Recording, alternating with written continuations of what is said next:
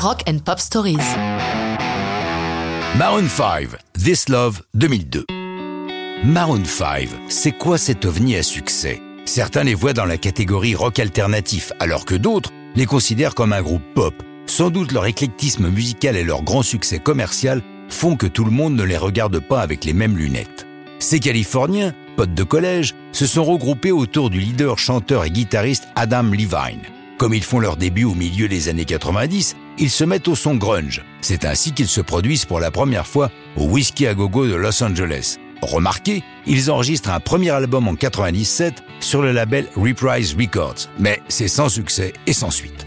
Sautons les étapes et retrouvons-les alors qu'ils ont signé avec Octon Records, un petit label filial de BMG, et surtout avec le légendaire Clive Davis qui les a pris en main. Leur premier album dans cette configuration est très personnel. S'il s'intitule Songs About Jane, c'est parce que Adam Levine a écrit la plupart des chansons au moment où sa chérie l'a plaqué, sans doute parce que son travail avec le groupe prenait une place de plus en plus prépondérante dans leur vie. Il est chahuté émotionnellement au moment de composer, particulièrement pour This Love, qu'il a écrit dans les jours qui ont suivi leur séparation. This Love, c'est l'histoire d'un type qui s'imagine que tout va bien dans sa relation, alors qu'en vérité c'est déjà mort. La fille le quitte plusieurs fois, mais cette fois-ci, c'est la bonne. Le type est touché au cœur, lui laissant une cicatrice indélébile.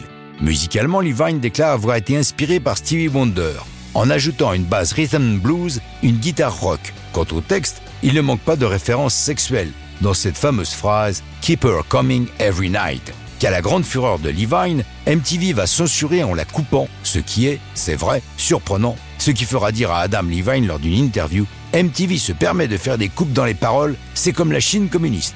Mais le plus étonnant est le temps que va prendre à s'imposer leur premier album, publié le 25 juin 2002, avec le 2 juillet suivant en premier single Harder to Breath.